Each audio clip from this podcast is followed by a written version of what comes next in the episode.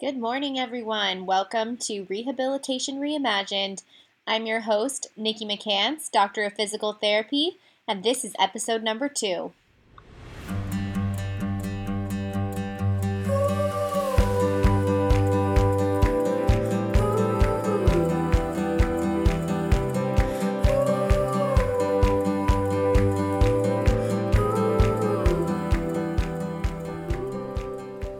Podcast was inspired by my work as a physical therapist in a neurologic based rehabilitation clinic. Each and every day, I have the opportunity to use the expertise that I've gained through my training to guide my clients and their loved ones on a journey that can sometimes be fraught with uncertainty and emotions. Although I am a true believer that the work we do as PTs is incredibly important and essential, I have come to recognize that the best way to approach patient care is through a team approach. I've been faced many times with questions I don't yet know the answers to, or the realization that another type of specialist may be just what we need to burst through that plateau. I've witnessed how invaluable it is for the individuals I work with to feel supported and to meet others who have been through similar experiences. Because no matter how much compassion and empathy I bring to our interactions, I will never claim to truly understand what it is like to walk in a pair of shoes I've never even tried on before. So, this project has an ambitious aim to increase access to knowledge and information about rehabilitation and resources for optimizing quality of life for persons living with a neuromuscular and neurologic disorder or injury. To reach clinicians who want to learn more about the breadth of resources available to support the whole person that they're serving. And to provide a platform for storytelling and sharing as a way to remind each and every one of us that though we may not see ourselves in any or many of the people surrounding us, there's always someone out there who can relate. I'm excited to have you along on this journey as we cultivate and curate the content of this podcast and reach out to people around the country and the world who will hopefully find this information just when they need it the most.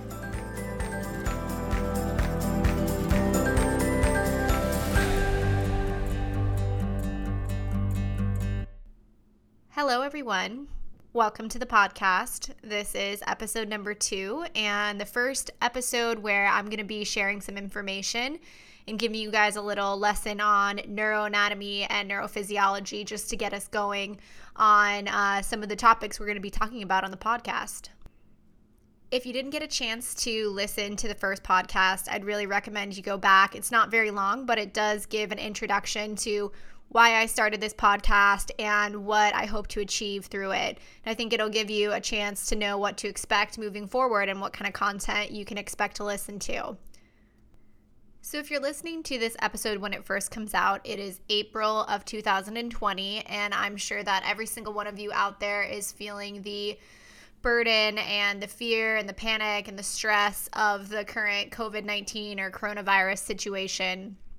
I think no matter where you are in the world, you're probably not immune to the effects of it, whether you're out there on the front lines treating patients or working in the grocery stores and all the other essential industries that we need to keep this place running and to keep everybody alive and and you know getting their basic needs met or if you're doing your part in trying to stay home and go out in the community as little as possible. I know every single one of us is really feeling the stress and the uncertainty of how long is this going to last? What is it going to look like when we finally do, you know, get to come out of our houses again and get back to some of our normal routines? And then, of course, the question of is this going to be a regular occurrence?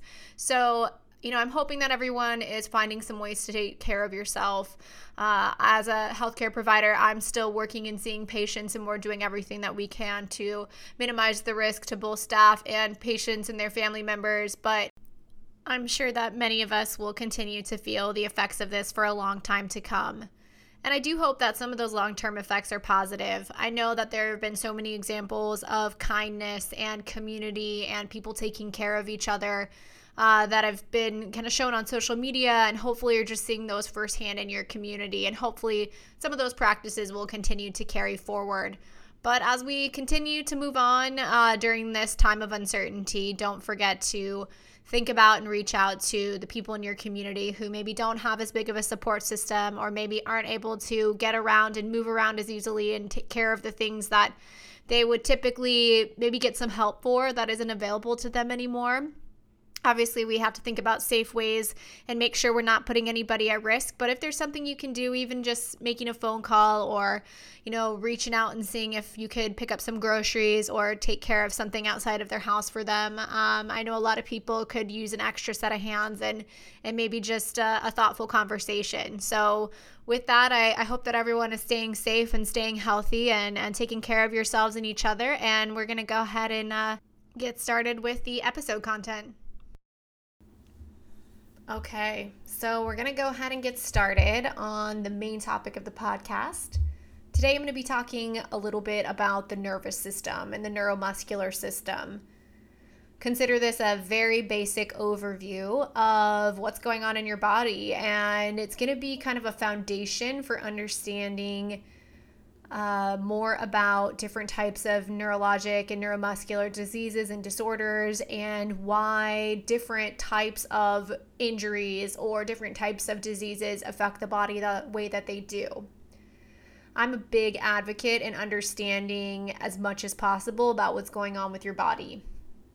Now, I'm sure many of us have consulted Dr. Google before and gone down the internet wormhole trying to research you know symptoms that we have or if you just had a new diagnosis or maybe you know you have a child or a family member that just learned that they have you know this new disease or injury or maybe there's a new birth condition um, and a new member of the family and it's really easy to get lost in the information that is out there on the internet and a lot of times unless you have you know a medical degree or an advanced degree of some kind it can be really hard to kind of put that information together in a way that helps you as opposed to stresses you out more or you know potentially gives you um, you know even more confusion and feel even less empowered about what to do with it so for the healthcare providers or therapists out there that might be listening to this understand that this is a pretty basic overview. It's intended for everyone to just have um, a good foundational understanding of what's going on here in the nervous system. So, as you've probably figured out if you have been listening to the beginning of this episode, uh, I am a physical therapist and I have a doctorate of physical therapy, which is the a typical graduating degree for anyone who has graduated from PT school, you know, anytime recently. But I also have a board certification in neurologic physical therapy. So, what that basically means is that after graduating and working for a few years, I dove back into the books and the research and spent an insane amount of time learning about kind of uh, the neuroanatomy and neurophysiology at a much greater depth, and then also studying a lot about the research uh, that tells us how we can best address and treat these types of diseases and injuries and disorders that I encounter in my practice. So, a lot of the information that I'm going to share with you today has come from that background and information that I learned through that process, and I find it's really helpful to share with the people that I'm working with uh, to help them have a better understanding of why I'm asking them to do what they're doing and also to understand, uh, you know, what's going on inside of their bodies. Okay, so let's talk about the nervous system. So, the nervous system can be broken down into two basic areas. So, you have the central nervous system, which basically consists of your brain and your brainstem and your spinal cord, which runs down the vertebrae in your back. And then you also have the peripheral nervous system, which refers to the nerves that leave those main areas of the central nervous system and travel out to the rest of your body. It consists of motor nerves that carry information to make the muscles move. And then you also have sensory nerves that bring information from the outside world through your skin and your body into the brain to be interpreted. Part of the peripheral nervous system also includes the autonomic nervous system. So, that would be the sympathetic and the parasympathetic nervous systems, which control our flight or fight responses. So, if you've ever been startled by somebody and your heart rate shoots up, or if you're feeling really relaxed and your breathing feels a little bit slower, or maybe you're getting cold and you're uh, getting goosebumps on your arms, those are all functions that are regulated by the autonomic nervous system and are, for the most part, outside of any of our voluntary control. Although you can have some control over breathing rate and heart rate if you're being um, kind of conscious of it. But in general, those are functions that are intended to keep us alive and keep all of our baseline functions going well. So, as you can see, there's a lot of different parts of the nervous system that um, play a role in how we move and how we function as human beings. And all those places can be a target or, or an area that disease or injury can have an effect on, which leads to downstream effects in the way that uh, we function as, as people and as humans. Okay, let's talk a little bit about the neuromuscular system. So, the nervous system is kind of like a two way highway. You have sensory information traveling from the skin and going into the spinal cord in the brain. For instance, if you put your hand accidentally on a hot stove, uh, this uh, sensors in the skin are going to register that information. It's going to quickly travel into the spinal cord and up to the brain so that a reaction can happen very quickly to have you pull your hand off of that hot surface before you get injured. You also have outgoing information, and a lot of times that is information going out to muscles. So, for instance, if you want to pick up a glass of water, information is going to travel from your brain through the spinal cord into the arm and to the muscles to tell the right combination of muscles to move so that you can grasp that glass of water and you can lift it up without spilling it. So, the nervous system is really intimately connected with the muscular system. The muscles are the things that we need to stay upright, to move around, to accomplish all the things that we need to accomplish as humans. And muscles are made up of cells, just like the nervous system is. So, muscles can function less than optimally for a lot of different reasons every one of us probably has experienced some kind of muscle injury, whether you were playing soccer and got kicked hard by a soccer ball, or you worked out really hard and experienced some delayed onset muscle soreness that made it hard to move around for a while. Those are muscle injuries that are typically reversible over time. There are also muscle injuries and conditions that affect the muscles more at the cellular level where the muscles themselves are being damaged slowly over time or they're not able to recover or maybe they don't have the type of uh, kind of cellular materials that they need to stay strong. Uh, for instance, there are certain types of myopathies or muscular dystrophies that can change the strength and the ability to utilize the muscles. Sometimes it starts when a person is young, sometimes it happens when they get older, sometimes it's progressive, sometimes it's not. Uh, but the muscular system can be affected in that way. Also important in the neuromuscular system are the tendons and the ligaments. So, tendons connect muscles to bones and they act as a lever to move the bone. So, if you want to kick a soccer ball, you have a big tendon that connects the quadriceps muscle to the bones below it. And that's what allows you, when you turn on that muscle, to make the leg move to kick the ball.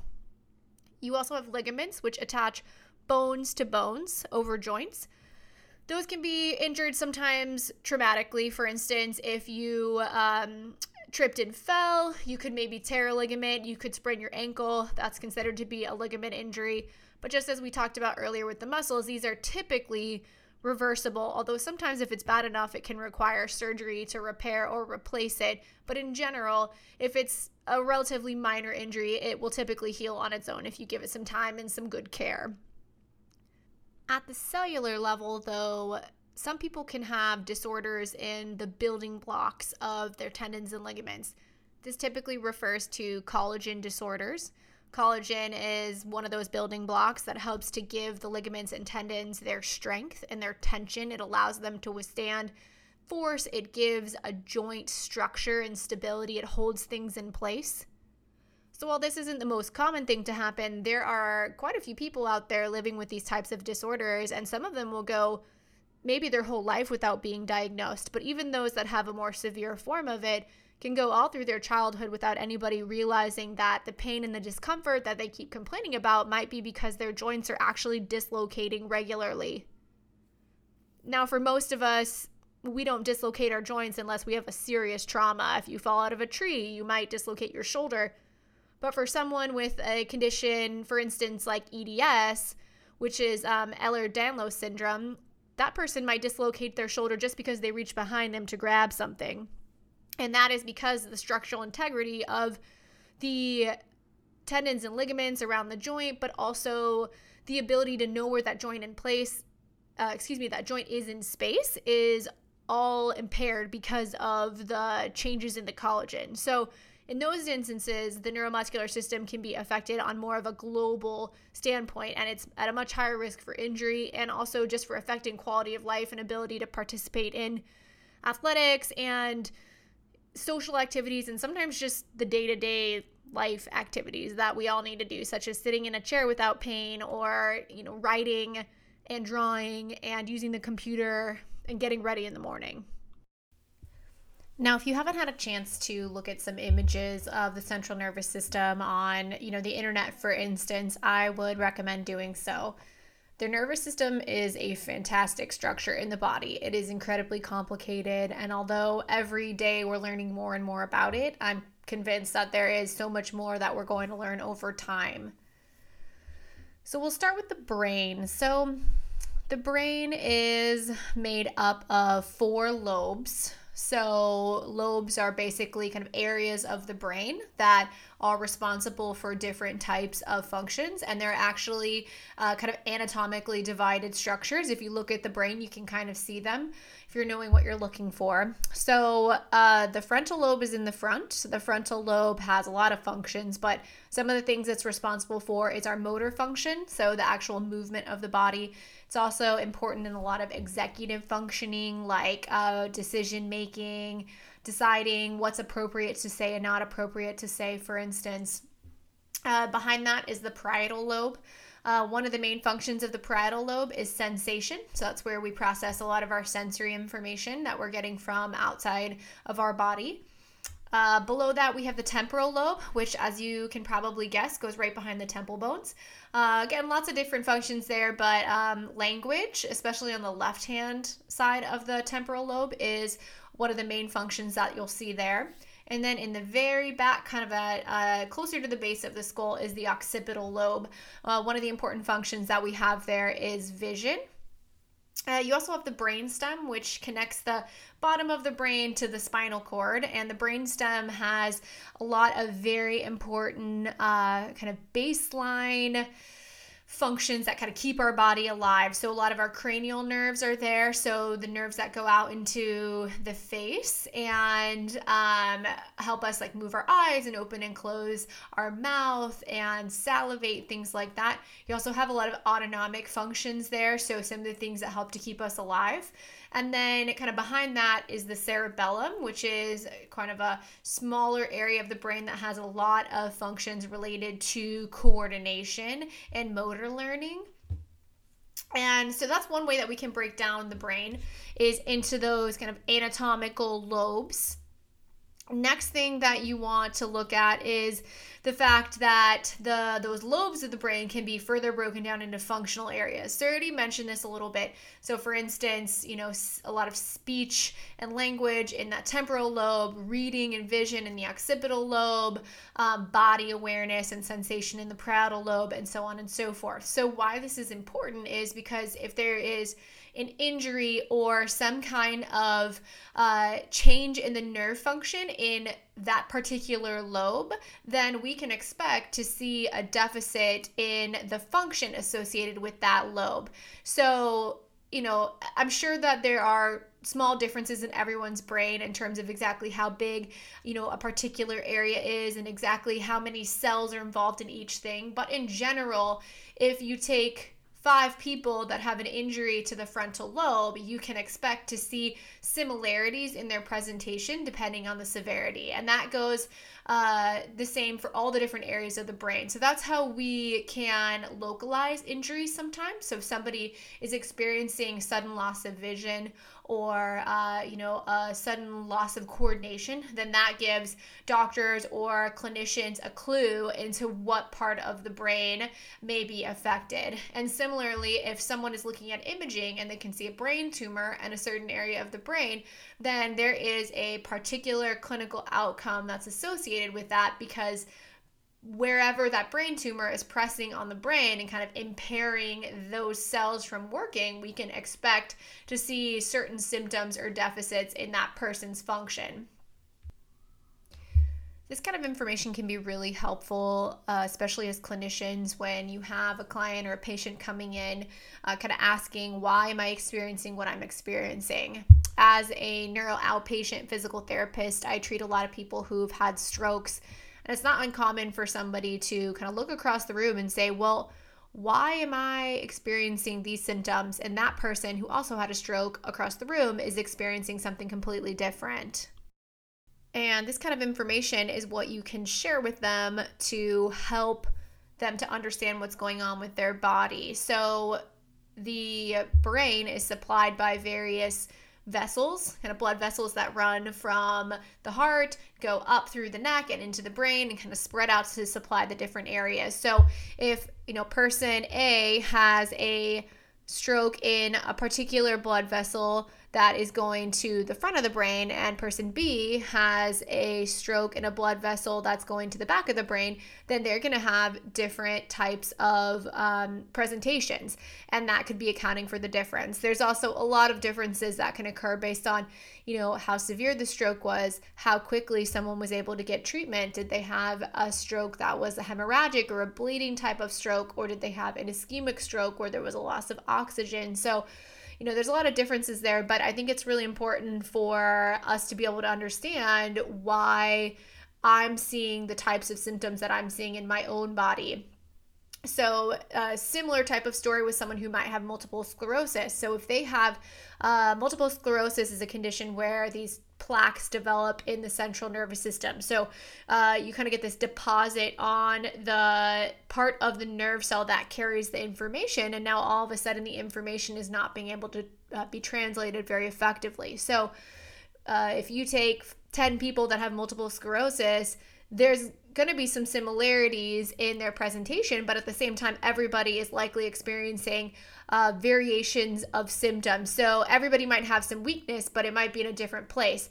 Uh, everyone might have some type of sensory impairment, but it might be very different between people. And that has to do with what part of the nervous system anatomy, what area of the brain, what part of the spinal cord those plaques were laid down because everything is laid out in kind of this anatomical map.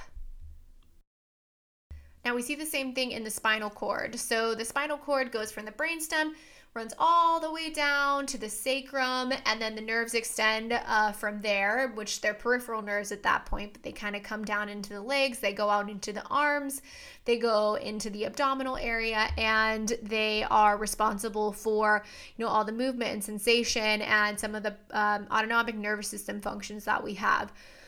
So if you were to take a slice of the spinal cord, every kind of segment of the spinal cord, which corresponds to a particular vertebrae in the spine, has nerves that go out to the body and innervate a particular part of the body. So if you have a spinal cord injury in your lower back, in your lumbar spine, most of your symptoms, uh, all of your symptoms will be below the level of that injury. So they'll be primarily in the legs um, and maybe kind of the lower part of the trunk, depending on where it is. Similarly, if there's an injury to the cervical spinal cord, which is in the neck, then all um, motor and sensory function below that level is going to be affected. So, we're talking about arms, potentially um, breathing might be affected if you're having changes in the muscles of the trunk and the rib cage, and then um, the legs as well will be affected. So, just like the brain kind of has this map on it, if we take a section of the spinal cord, we're going to see some areas mapped out on that as well. So the spinal cord is filled with these long tracks of nerves, so nerves that travel sometimes from the brain all the way down to the feet. Some of those are going to be sensory nerves, bringing information from the outside world into the brain. Some of those are going to be motor nerves, carrying signals from the brain out to the muscles and then depending on where you are, you'll have some autonomic nerves in there as well. Um, and then if you're, you know, depending on where it is, also in the spinal cord, there will be areas that correspond to the right side of the body versus the left side of the body. The muscles closer to the trunk, muscles further away from the trunk. So uh, if someone has a complete spinal cord injury, meaning the spinal cord was severed all the way across, or there was kind of a, could be a stroke that affects um, the spinal cord all the way across, then what you expect to see is loss of motor and sensory function on all the nerves below that level. If somebody has an incomplete spinal cord injury, which means that just part of the spinal cord was injured, that could be uh, due to a car accident, it could be due to an infection. Um, it could be due to a tumor in the spinal cord that's kind of compressing some area, then you will see a loss of function or a change in function that's associated with that specific part of the spinal cord that's affected. So, just like strokes and multiple sclerosis, spinal cord injuries are not necessarily the same across the board, especially if we're talking about an incomplete spinal cord injury. But once again, if you're a clinician that is looking at imaging and you kind of can see the area that's been affected, then there is going to be a clinical presentation that you can expect. And you can help your clients and your and their caregivers and families to understand a little bit more about why um, they're experiencing the things that they are and what that means uh, as far as outcome and recovery go. Now, their peripheral nervous system, like I mentioned before, um, in large part is responsible for sending signals to the muscles to move the different parts of the body and also for bringing sensory information from the outside world into the brain. So, there's a lot of different types of injuries or conditions that can result in uh, loss of function of these types of nerves. So, for instance, um, somebody that has a peripheral neuropathy is going to experience a loss of either motor function or sensory function or both. So these people might experience numbness in their feet. They might uh, have muscle atrophy um, in their hands or their feet uh, and have a harder time getting around, having a harder time balancing. And a lot of times someone might come to see you who've been diagnosed with a peripheral neuropathy and they're, you know, they want to know what's going on with them. Why am I having a hard time balancing? Why am I falling? Why when I close my eyes in the shower do I almost fall every time? And if you can help to explain or understand what's going on in the anatomy, it helps somebody to be able to cope with those things better and also to be able to make decisions about what is the best treatment and how do I compensate for this? What can I expect long term? And how is my body going to continue to change over time given what's going on at the kind of anatomy and physiology level. All right, guys, we did it. So, you guys might not be ready for a PhD in anatomy and physiology, but uh, hopefully, you have a better understanding of what's going on here in the nervous system and a better understanding of why you might be seeing what you're seeing, and for those clinicians out there, some ways to kind of explain these things to your patients and uh, to their caregivers to help them to be better self advocates. So, this is going to be a good foundational start to what we're going to be talking about moving forward. And I'm thrilled to have you guys here, and I can't wait to see where this is going to go. I'm really looking forward to bringing as much information as I can that will help those of us who are out there treating and working with patients to become better clinicians, but also, and maybe even more importantly, help those of you guys out there who are dealing with these things day to day to be able to get a better understanding of uh, your body and how to make the most of it and how to find good rehabilitation what other types of resources and allied professionals are out there. And then hopefully, I can bring you guys some examples of people living out in the community who are rocking it and hopefully have some great information, some great insights and advice that they can share with all of us. So, with that, I'm going to leave you guys to it. Hang in there. Uh, let's keep being a good community and taking care of each other. And I will see you guys again soon.